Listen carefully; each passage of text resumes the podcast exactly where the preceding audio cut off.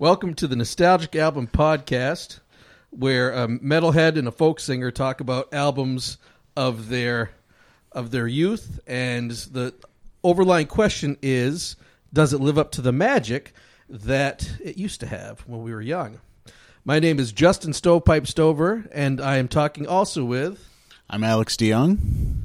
and uh, Alex, uh, along with being a metalhead, is a guitar builder, which I'm sure will come up here and there. Uh, the first part of this is the most important part. What are you drinking? We're both from in Michigan, so we're trying to get the word out about some fine Michigan breweries. AKA, if you have a Michigan brewery, give us free beer.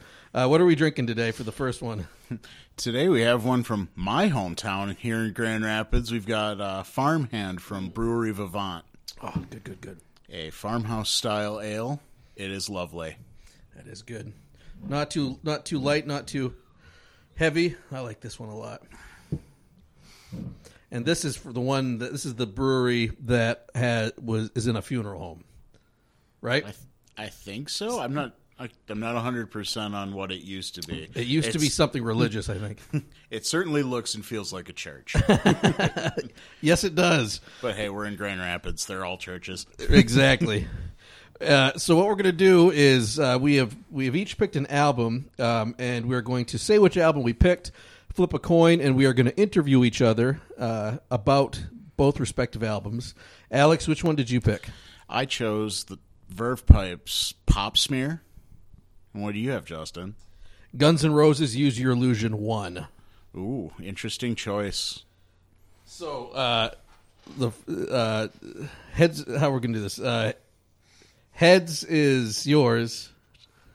Tails is mine. That works. Let's do it. All right. Here we go. Heads, Verve Pipe, tails. Guns N' Roses. Let's do that again. I'm gonna actually catch it. Heads. We have heads. Mm. What is your personal connection to this album? Well, interestingly enough, it is the first album that I ever bought with my own money. Like, went to the store, went and got it, bought it out of the local the local artist section at Schuler Books and Music on 28th Street. Ironically, literal feet from where the album was presumably written in the back room at MC Sports. Really? Yeah, their uh, lead singer used to work there, so he'd spend most of his breaks sitting on a shoebox working on At the store or the factory? At the store. Okay. All right, because I worked at Schuler Books and Music, and I worked at the factory of MC Sports. Uh, so this was the first album you bought. It was.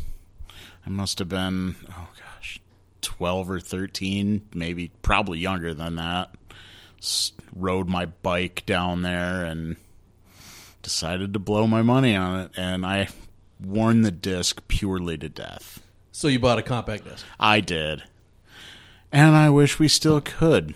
Yeah. I mean, you still can, let's be real, but Not no, Pop Smear.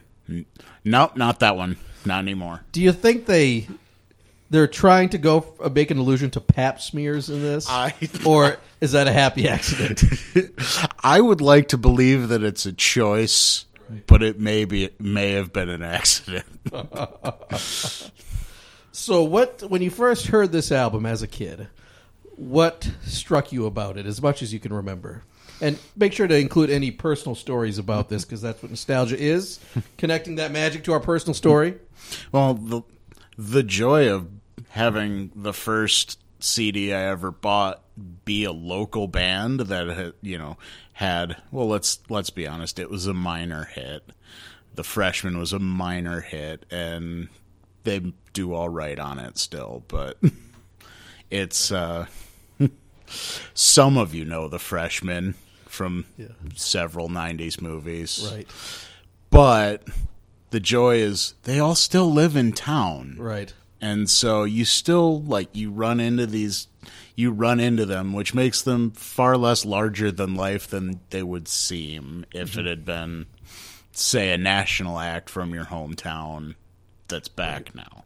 I think I think you're not giving them enough credit because in in my rinky-dink town of Howland, Maine, the freshman was a huge hit. We all loved that song, and I didn't even know really what Grand Rapids was until um, the DJ of uh, Fox 104.7 said a band coming from Grand Rapids, Michigan, and he had no clue what that place was either. So I only re- I I only remember it being minor, probably because GRD was 97.9 GRD was playing an alternate take of the song instead of the album take. And to this day, I have not found a copy of that alternate take yet. I found Right. some others, but yeah, it doesn't. the The album version doesn't stack up to the one that I'm used to hearing, which is Right. a weird sensation. Ah. So did this album have any radio hits? Pop smear. No, it had. I don't know if it even got any local airplay, as far as I know. Hmm. So you were buying a local band, a, a local band you were proud of. I was buying a local band I had no idea about because I was a small child. That's right. I was just have- a little guy. Do you have any idea what made you buy this first one? It's a very colorful cover. It's it's an interesting abstract of what appears to be a lit match. Hmm. I'm thinking I- of uh, how to how to have a head wound or whatever that album Oh, theirs. I've suffered a head injury. that has a That's skeleton on the front, right? no, that has his that has the lead singer's brother who got I think in that photo he was recently hit in the head with a rock. Oh my god! Villains, I think, is the one you're thinking of. Villains that has had like that a headache, yeah. it's got like a bird skull on the It's got a it's got a bird skull on the front, right? So, did this live up to the magic of your youth? I'm gonna say yes because they. It's it's a biased listen. I'll be honest, it was a biased pick because it's one I still listen to today, and they still play a significant number of those songs on a, at least on occasion. Mm-hmm. I feel a little bit like there was some giving it a giving it a little more objective of a listen. It was kind of there were some gimmicky things they did because Right. they were cool. Like there's a song where I think the bulk of the chorus is sung through a megaphone. Oh, you know, really? Alice in Chains style. That's uh, Bullies on Vacation. Yeah, I remember Bullies on Vacation. Yes, And I think they did it just because everyone else was, and probably. it sounds like that's why. yeah, I'm sure that's what it is. the rest of the rest of the record is still it's still fantastic. What is your opinion of Villains? Their breakthrough. It's hit and miss, honestly. that one's hit and miss for me.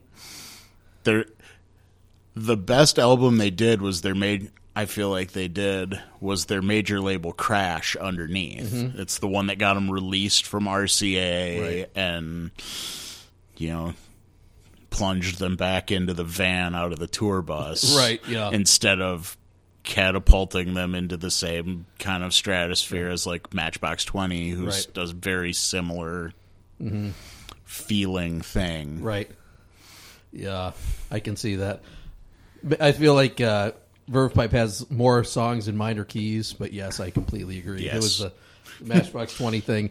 So, is there anything in your own uh, development or any very specific memories related to this album that come to mind when you hear this? Like when you put this song on here, on where are you in regards to your your childhood? Oh my.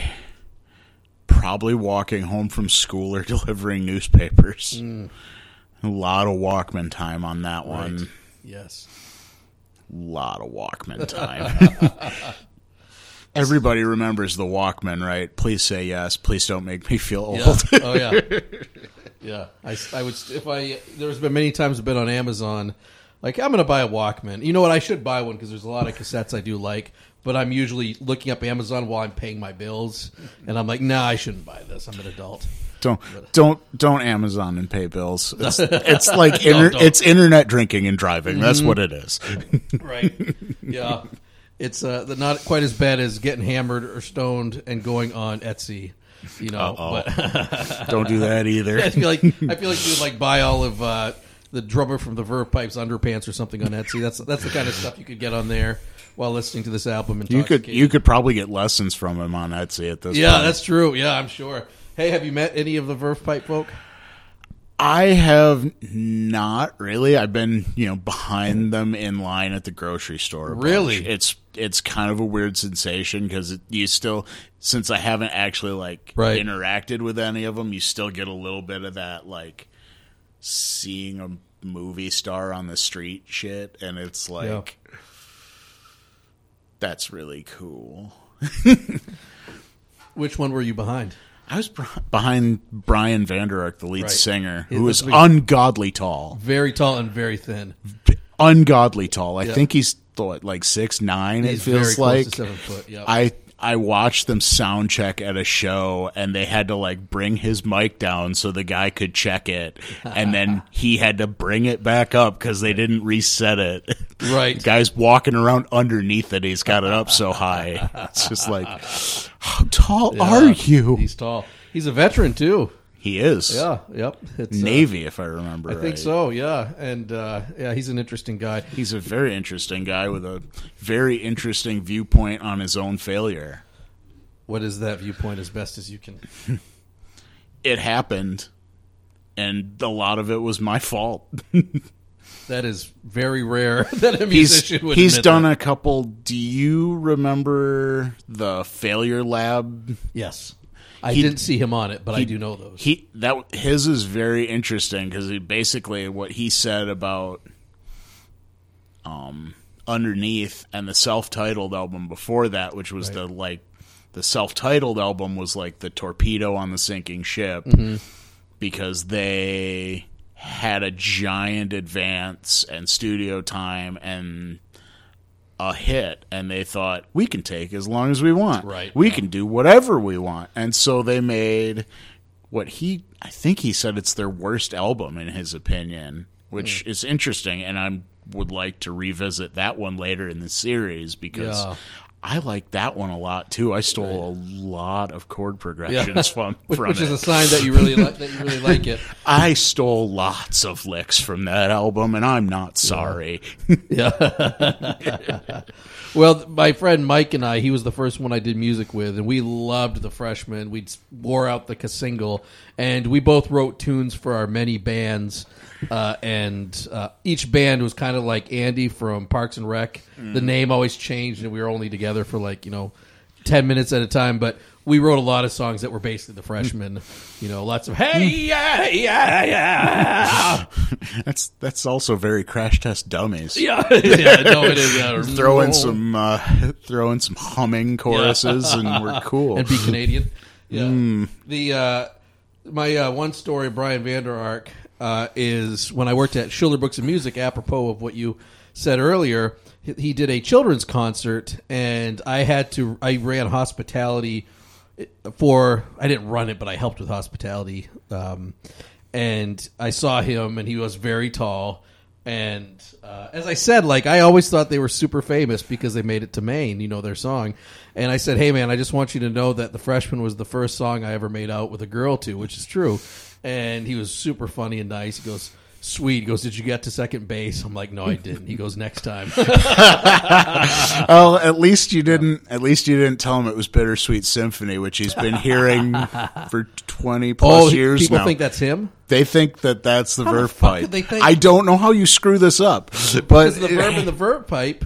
But that does no. That does, that's an excuse. He'll take the royalty checks though if you want to give it to him because that song is still getting played everywhere. Right. Well, but he did. I remember he had this. You know, all of us musicians bitch about Spotify micro royalties, and he wrote uh, a post. He goes, "I can't believe how little I get," and he posted it, and it was a lot of. mo- It was like forty thousand dollars a year. or something. I, I don't know exactly the amount, but everybody was like, "You're compla- we're complaining about our three cent check that we get. You're doing just fine." Yeah, You know. we're we're complaining about our one ten thousandth of a penny per spin. Shut up! Exactly. No one cares, you English weirdo. So, uh, so those are really my my questions. Is there anything uh, you want to add to that? I just it's one of those oddly satisfying albums because it's not there's no major label production, but the production is actually Right. really, really good. I think that was, if I remember from the liner notes, that was done from the now defunct uh, Studio C out Okay. in Rockford, Gotcha. some local suburb here. Local history fun and uh, the production value is really Mm-hmm. great. There's you know terrific instrumentation. Mm-hmm. They did they did throw a throwaway track on there, which is a it's a cute little interlude, but it's a throwaway. What's the name of it? Uh, Sleepy Town. I don't remember it, so that's probably a sign that Well, I listened to it several times. It's about 35 seconds long. It's it's akin to like one verse of Silent Night and then it goes into Bullies on Vacation, Right. which is a really jarring transition. yeah. But And as soon as I saw it, I thought of Bulls on Parade. Even when you said that right mm-hmm. now, I was like, they don't sing that song. which is a if you like if you pay attention to the lyrics, Yeah. that one's really really dark. Yeah, it He goes on a cruise just to punch a guy who I was know. picking on him, Yeah. and then he finds out he's got cancer and he punches him anyway. and then you've got I didn't. I didn't notice that. I just. you've got like you've got a song like "Spoonful of Sugar," which is Right. Mm-hmm. like that's got great lyrics. Like if you listen to that, he there's that really dark take on the lady who swallows the fly Yeah. in the fairy tale. Like, I guess she's gonna die. That's Yeah. and they leave it at that. and it's just Yeah, not a not a pop friendly. Uh, it's Topic. interestingly dark. And the way he takes and like he'll twist a sentence is really cool. Right. It did. Uh, I, I know my turn. Uh, I was going to save this for my turn uh, for when you interview me about this album, um, which is what for listeners what where Alex has gone over his. When the time is right, the person who wasn't connected to it from their youth uh, or who didn't pick it is also asked uh, some questions as a follow up. Uh, but I I noticed the one line that I just laughed at because it's such a '90s line, and it is uh, uh, "My country, tis of thee, sweet land of irony." like that was I- that could not exist without the '90s. I find that one interestingly appropriate for the current situation, but I've I've interpreted and heard that like as I Right. listen to the song, I've heard that line a couple of different ways. Right. Because when the one time they I've heard them do that song live, Mm-hmm. he sang it Sweet Land of I Run Me, which was an interesting take on Oh, yeah. which was like an interesting take on the traditional like you know I I do what I want Right, like you Frank Sinatra, my way Mm-hmm. I did it my way thing Yeah, but that's pretty cool. the irony line is better it's Yeah. more interesting It just it just sounds like something. Mm-hmm. Uh, they did that. So yes, uh, I, I guess for the the follow up, just ask me. Oh, I'll just spend. Well, I'll just spend very short time, and then we'll Let's- move to that. But let's hear your take do you have any specific questions? let's let's start with how was that first listen what did that come off like I I was pleasantly surprised because it sounded completely different than Villains. His voice sounds different. The guitar works different. The production's different. And my only frame of reference is Villains and Beyond. So at first I was like, this isn't the Verve Pipe. um, i'm guessing that was recorded when they were in their early like their late teens and early 20s Oh, is really? probably when that was God. recorded and now he's a tall 50 year old. That makes Yeah. me feel. I would say. with fantastic hair yeah, yeah, great hair. Yep, yep. Lovely wife. She's a great uh, singer songwriter. their christmas album's great Oh, yeah. their Yep. little ep Yep. and they're great people Yep. i mean They- I, that's been my experience with them. I've, I've heard very little bad about them. Um, so I the reason I liked uh, uh, uh, if I was to review it, I'd probably give it about a B, a B plus, uh, based purely on my liking of it and no objective standards. But the thing I like best about it is that it sounded to me like uh, REM right before Out of Time came out, like you know yeah, Green and and I all can see those. that. Yeah, and and I love it had like the really jangly chords, which I really like. Uh, any anything that has jangly chords, I'm gonna like it. I thought the um, I thought the lyrics I could not separate it from '90s problems. like we talk about third world problems, their album was '90s problems. they are the lyrics are definitely they don't cross apply much. No. They don't. if I if I have to start picking holes in an album I love, I can start there. It's, Right. You know, it does date itself pretty Right. pretty strongly. but I think every single album we're doing is going to be dating itself strongly. looking at looking at the two the two we've picked for today. Yeah. Mhm. yeah. but no, I, I, I was pleasantly surprised uh, when you said you picked that one. I was I was excited because I I think you mentioned to me once before that was your first album, and, and you mentioned going to Schuler. So I was excited to hear your personal take on it. But like like I said, for me, they're a they're a band who has several songs I like, and I've had good experiences with him. Uh, but I was I was, I very much enjoyed it. I would listen to it again. Um, I would I buy the vinyl. I don't think I'd buy it, but if someone gave it to me for a present, I'd be. It would make my day. It's so I'd I'd buy it again today. Probably for a similar reason that I bought it last time, because if I remember right, I paid less than ten dollars for it. So it was, you know, God, sounds- even even as a small child taking his allowance money, it was like, Right. yeah, it's ten bucks. exactly, yeah. So, um, but yeah, I, I uh, so for you, it's living up to the magic and then some from the sound of it. Yeah, I've you know, it's a soft spot album for me. It was it was I kind of I kicked an I kicked an easy field goal with that one. Right. yeah, that's a good one. It makes me want to. I uh, I think I'll listen to the, some of their later stuff because having that appreciation from this album, but preferring villains and up because I at the t- I love villains uh, still. I think it's a great album. I like when they do songs that are really non traditional, like uh, that. See how they twist and shout one. What's the name of that one? That was that was on the radio in Maine too. I think it's called Villains. Yes, that was I believe that's the one. Yeah. like I, I like that that was on the radio and it really doesn't have a chorus. No, it really know. it really doesn't. I mean, Yeah. and they do that They don't have choruses. We've hit something. they do that an interesting amount. He I feel like that's like a Brian Vander Ark thing Right. where he writes like a pre-chorus and then Yes. doesn't follow it up. Right. And just goes back to the next verse and then that's the chorus and you kind of go, Yeah. "All right." Yeah. Yeah, and I think they're all I think they're all solid musicians. Uh, his his voice I think is what he's best at, but like I know I met their drummer, one of their drummers and he was fucking unbelievable. Great guitarist, you know, even at that kid show that I went to.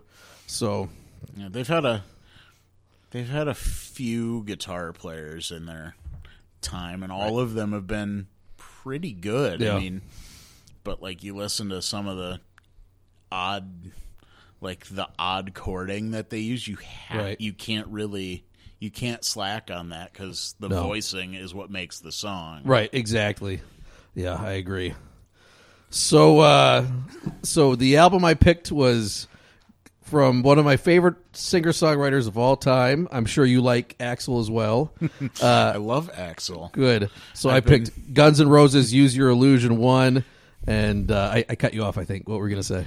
I've been compared to him a time or two when I don the red bandana. Unfortunately, it's been Fat Axl Rose. Yeah, I can I can live with Axl Rose. I mean, the hit history writes itself. Oh, no kidding.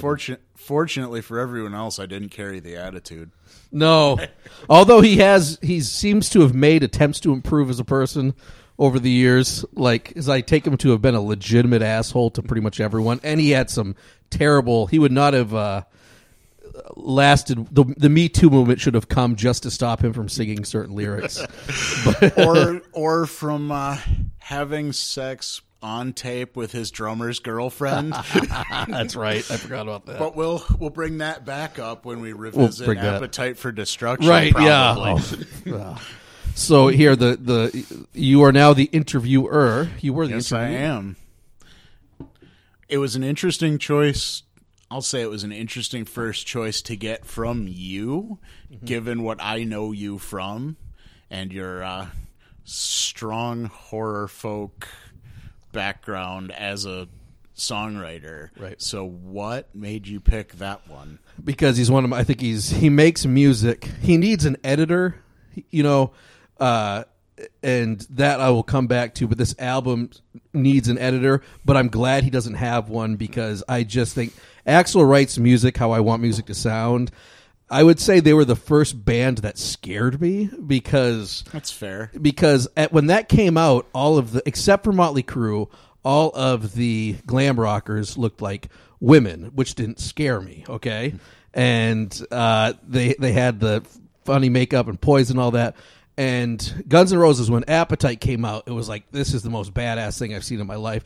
And in our school, um, if your parents let you have it, then they were the coolest parents in the school. Oh yeah. And if your own parents didn't let you have it, and mine didn't at first, and then they stopped caring, you know, at like 10 minutes later, um, I had to hide it under my bed because there was a naked lady in the front. Mm-hmm. I, it's, I mean, it's not a clean album. No. But, it- but that wasn't it. It, it was something about it was intimidating to me in a cool way. So I think that's the, the connection to why I do like a lot of things that have a scary side to it, like Misfits or you know. Uh, but this was the first album where I saw it and I'm like, oh my god! Like took a few steps back. I'm like, that is a little bit freaky and really cool. Mine was Killers by Iron Maiden. But, Oh, nice, yeah, well, there's a hatchet wielding zombie on the cover. I mean, and- Yeah.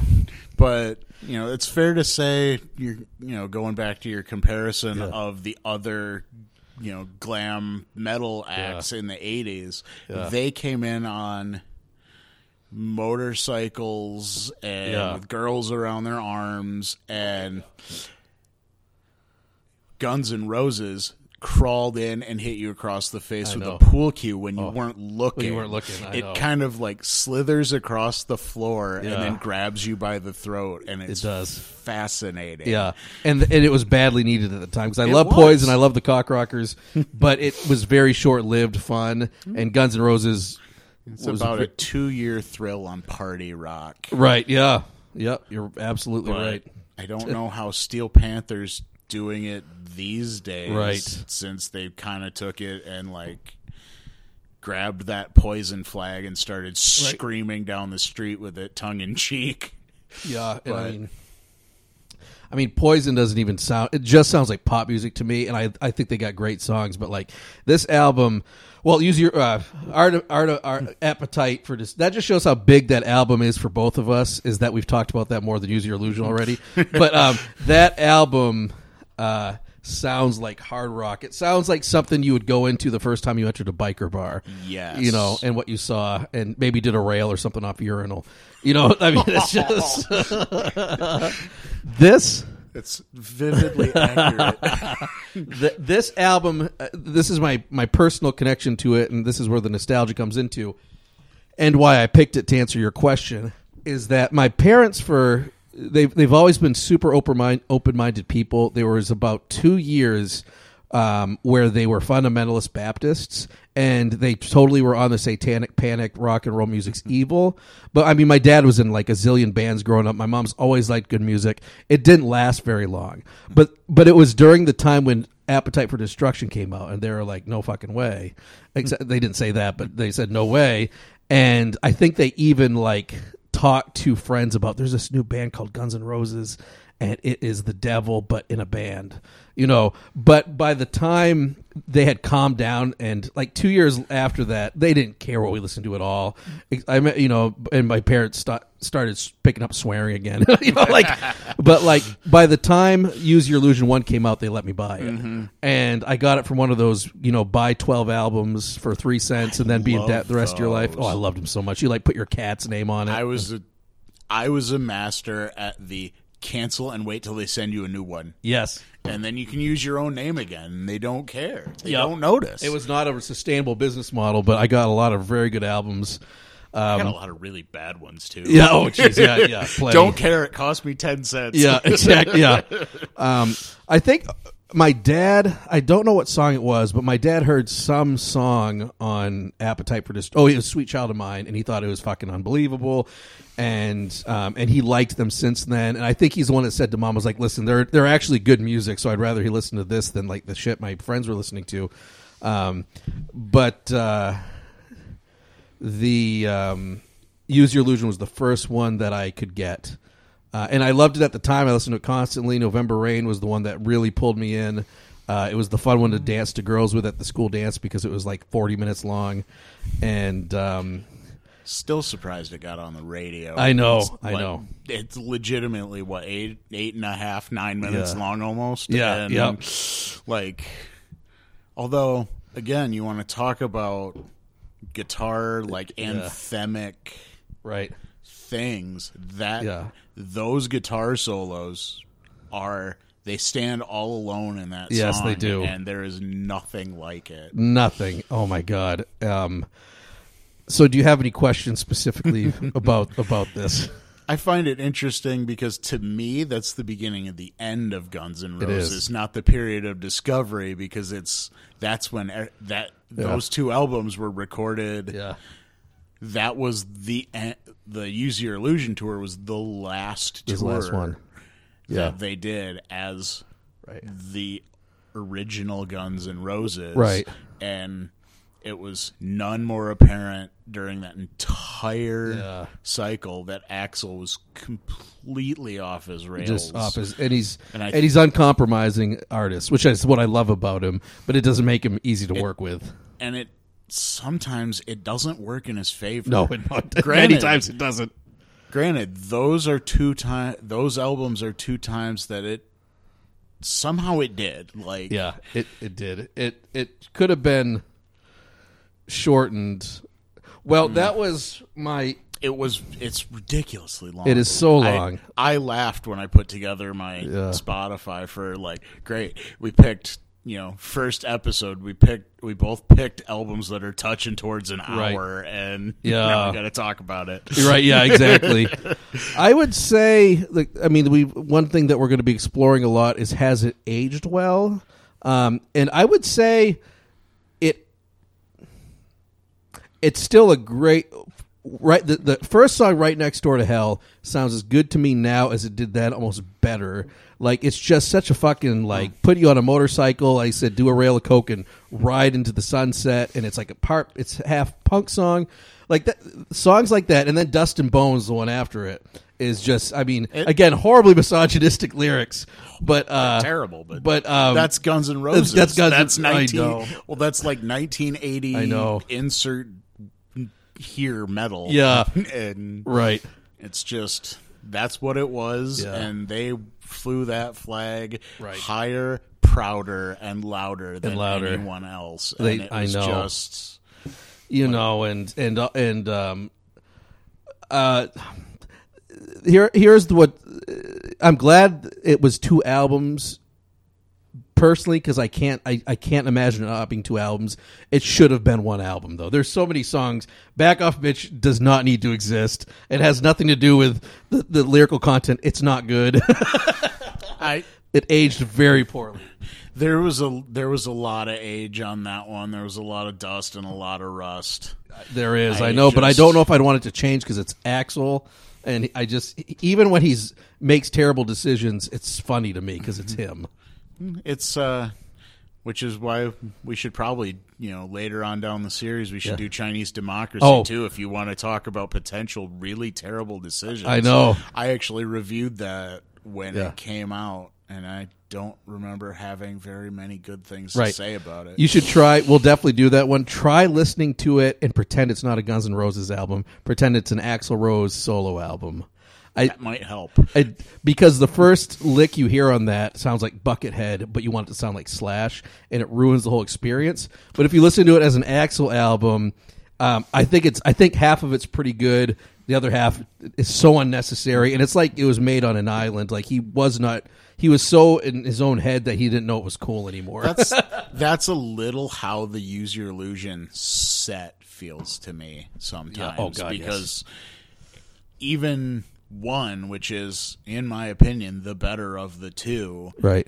It is. for me it dragged a little in the middle. Oh, Jesus. And you get you get a couple of nice kicks in the teeth at the end. You Yeah. Don't damn me and there's that really good like uh it's almost like i mean no few songs are as good as patience but they have this one like acoustic ballad and a blues one that i i like almost and when i think as a kid i didn't pay much attention to those ones because i just wanted to rock mm-hmm. or you know but um i'll look that up um as i do this one thing my my thing of Axl would be he's very good when he does when he harkens to his heroes, which are Bernie Taupin, Elton John, and uh, and Freddie Mercury. When he does these huge, grandiose, highly detailed songs uh, that are incredibly symphonic, when he does that, or when he does like a Patience type stripped down acoustic, or when he does just a flat out rocker with no thrills and not much um, junk added to it, like right next door to Hell is like. I mean, it sounds like it's only uh, four tracks. I'm sure it's like three thousand, but it only sounds like four. Whereas some of the other songs sound like eight zillion, and and half of them or more don't need to be on there. like I know he's notoriously uh, uncompromising, and he his he feels like if he didn't get the music out of his head onto the tape, he's failed. Um, however, some of the decisions he makes are so I don't get it. Um, for instance, you know the song "In the Garden" on "Use Your Illusion" one. That was the one I was going to bring up as one of those middle draggers. Well, I it's don't care for that one. No. like one bit. but it's good. It's like a fine song until he does that fucking demon voice. That's what I don't like about Alex or Alex. you know, I like you about about the thing I don't like about Axl, even though I find it mildly entertaining. In that there's a lot of bad sci-fi movies I find entertaining. Is like I just picture him in a room where he's in. He's listening to that. He's recording a song uh, uh, in the garden, and he's focusing on that like th- one minute part where he speaks in a, that voice, um, and he must have spent no less than six hours contemplating: should I keep it? Should I not? And then finally, he decides to keep it. And he's like, "Yes, I've decided that the best creative decision I can make is to sing in a stupid fucking alien voice." And and this is another thing he does that drives me crazy. He explains what the song was all about way too often, but it makes sense because he's a notorious control freak. So he's not only controlling the creative process, he's he's controlling your perception of it. You know, he does it November Rain. Like November Rain is a lovely song about need and longing, and then he goes, "Don't you know that you need somebody? Let me tell you what the song's about." If you didn't catch it, I I I hate when he does that. that build at the end is like Yeah. Of November Rain is like my favorite car accident though. you want to shut the song off because Yeah. it's now like a minute and a half way too Way too long, long. because he's been doing this. Yeah. But it's building so fantastically Oh, that you can't walk away from it. You can't it. walk away from you it. like you almost can't have the song without it anymore. Right. Even though I'd be interested to hear if like a hear like a radio fade out where that's not on Oh, Me there. too. Or him just not do that. I like when he does, and he does this other thing. I can't remember the song, but um, he does another thing when he goes. I don't think that's Axl at his best. It's too like machismo. I like when he shows a little bit of heart and a little bit of vulnerability, and when he's doing that, I feel like he's just yelling at me. It makes me laugh every time. But uh, oh god, you know, it's just I'd rather he just went I I I for forty minutes than go for feel- a minute. I feel like sometimes he feels like he's playing a part and not Right.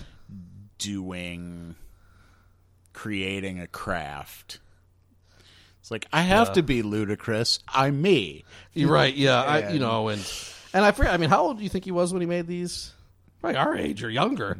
Probably. I mean, see, that's let's see. Use Your Illusion one was Yeah. 1990. yeah, and they were both made at the same time. Releases two albums. Use Your Illusion two is not B sides, right? It is not, Okay. but uh, Do yeah. you, do you like Live and Let Die? I can. I had an interesting thought about that today while I was Yeah. out working and listening to it. That version should have been the version, in my opinion, for the Bond film, but it's not Yeah. because they could get Paul McCartney and Wings. Right. Exactly. And because Bond is quintessentially quintessentially British, Right. you take Paul McCartney. yeah. Oh, of course. Also, Paul McCartney. But yeah, exactly. But even even I would I would say that Axl has to be somewhat connected to Paul McCartney and the heavily symphonic. Sometimes they make creative decisions that you're not sure exactly what was going on there. Um, I, I feel I hope Axl. I think he will. I think I think Axl is a supreme. He's one of my favorite songwriters of all time. When he makes a song that's good, it sounds like I want music to hear. to sound like. Um, and he does that on half of this album, I would say. Yeah, give or take, yeah. Right, but I still it's like such an artifact. Here's the song. The song "You Ain't the First. Do you recall that one? I do. I think that's a beautiful song. It's yeah, it's you know, in its in its way, it's quintessentially Axl. Yeah. like it's it's not my favorite off of the record, Yeah. but like we you know, like we talked about, there's so many other like Jesus. things that you just they are 16 songs and the Yeah. last one's 10 minutes long and 14 seconds. Called I- coma. Yeah, you're in a fucking coma by the time you're done with. You I wake up from a coma by the time this album's over. I checked so many times to see if that song was over yet, and it just wasn't. Yes, which is fascinating. Which is fascinating because I love Dream Theater, which means I have a profound, profound and perverse passion for songs that are obnoxiously long. But mm, I would, yeah, I would, I would, I would put this album along uh, in in a category of albums that are very long, grandiose. Where at the end of the day, you kind of need to listen to the whole thing to totally figure it all out. And I'm including albums like some of Rush's really long ones, or like Sufjan Stevens, Illinois. Like that album definitely could have had a few things shaved off of it. Um, but like, there's a grandiosity to use your illusion one, which I think s- makes it different than just uh, uh, appetite for destruction. And I say that as a as a positive. Uh, albums that are really big, probably too long, but they're fun to listen to from beginning to end, even if it's just to make fun of the stupid parts. I. I'd say that's accurate. and Yeah. I think our tangent pretty much covered all my questions. so here, so so now I'm the interviewer and you're the interviewee. So let me think of a good question. I wanted to, this to be a good one. What do you think that the album has aged well? yes and no. I mean, the that's the joy of the like the profound grandiosity of the production means that it kind of in its own way doesn't age. Yeah, yeah, but in it, but then at the same time because if you look at the current landscape of like radio or what people are putting out now that's gone. Yeah. and it's been gone. So to have something that's that operatic and grandiose and verbose Right. is just it's a dinosaur. But it's a good dinosaur. good It's a nice dinosaur. Right. it's like a, a nice dinosaur with a few bones. You're like, yeah, that's a little twisted. Just take that off if you put it mm. into a museum. It's the it's the one dinosaur Jurassic Park that doesn't eat Jeff Goldblum off the toilet. What's uh, what's your favorite song that isn't a hit, or at least isn't as popular as November Rain? Which was wasn't that no that Live and Let Die, Don't Cry were the three radio hits. Actually, don't cry grates on me a little bit. Me too. I always skip over It's- that one. because he, he does that. The The place where he sings it from is very irritating sometimes, Yes, but the lyrically it's very good. I mean, but Mm-hmm. he's often a good lyricist. yeah, it's It just- not noticed as much as his other stuff. no. That's because that's not what we ask him to do. No. but it's uh like overall, I. I'd, fall right in line with you with like next door to hell and Oh God, it's so good.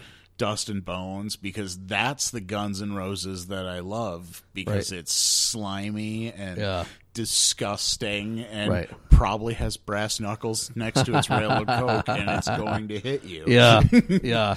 And the details are more subtle there. Whereas when he does something that to me is very unnecessary, like the demon voice in uh, the demon voice explaining how to interpret the song in uh, the Garden. Uh, followed by Garden of Eden. That's when you know an album has too many songs where there's called the Garden, and then the Garden of Eden's the next song. like you know I'm going to start pick one. listening for him to analyze his own song now, right? yeah, yeah, exactly. Oh God. And I will tell you what this is all about. and I have a feeling I, I want to go through his catalog, and I bet it's almost like a drinking game. Like, when does Alex explain how to interpret his songs? Almost never. Yeah. I mean, did Appetite didn't have as much of him being doing stupid voices? Like, that's a pretty lean. That's a. I feel like that was four guys in a room, Right. Or five guys in yeah, five guys in a room, and they smashed that out live in two Right. weeks, and Geffen pressed it, Yeah. and now it's sold. I don't know. Now it's one of the. Oh, I know. of millions It's- of copies. It, it was a. It was a. It was. It was a ground shifting album. I think GNR Lies, uh, the acoustic side is is as good as it gets, and I think I don't think you've had MTV Unplugged without that album. I'd be curious to visit the spaghetti incident because Yeah. I kind of like that's one of the ones like Right. where it just you don't want to listen to it because Right. you know it's not real Guns N' Roses. Yeah. But come on, Who's left on that of the band by that album? That album that I no one likes. So Slash isn't on the Spaghetti I, Incident? I don't think so. The spaghetti incident. Yeah. I believe there's a question mark at the end of the title. It feels like there should be, but I remember seeing that one in like the five ninety nine tape bin at Meijer, Right. and going, "I'm not even going to take a chance No, on this." no. but but now they're all playing with with the original members. Mostly, Yeah. uh, Izzy Stradlin's still not there. He's not. Steve Adler's not. Steven. Adler is not. But other than that, everybody else is Yeah. there, and that you know, three fifths of Guns N' Roses is like, you know, forty five percent of Lynyrd Skynyrd. It's still good enough. Right. Yeah. Exactly. All right. So hey, we got we got through uh, episode one. This was our first one so far, and I don't think there's too many kinks to iron out. Besides, We survived. How about you guys? still awake? all right. Well, again, this is the Nostalgic Album Podcast. I'm Justin Stover. I'm Alex DeYoung. make sure uh, and you know when we have more social media presence i think it would be fun to have people send in the albums that are truly nostalgic uh, to them they don't even have to be ones you like they just have to be ones that bring back very specific memories of a very specific time that and you still find them interesting now or you've been meaning to listen to them again He's going to ask, I'm going to beg, please do that so I don't turn this into a self appropriated thing where I just pick things I like. yes, that would be very helpful. All right, so next week we are going to be visiting albums that are definitely from our past. I'm going to be picking MXPX, Slowly Going the Way of the Buffalo, and you will be picking.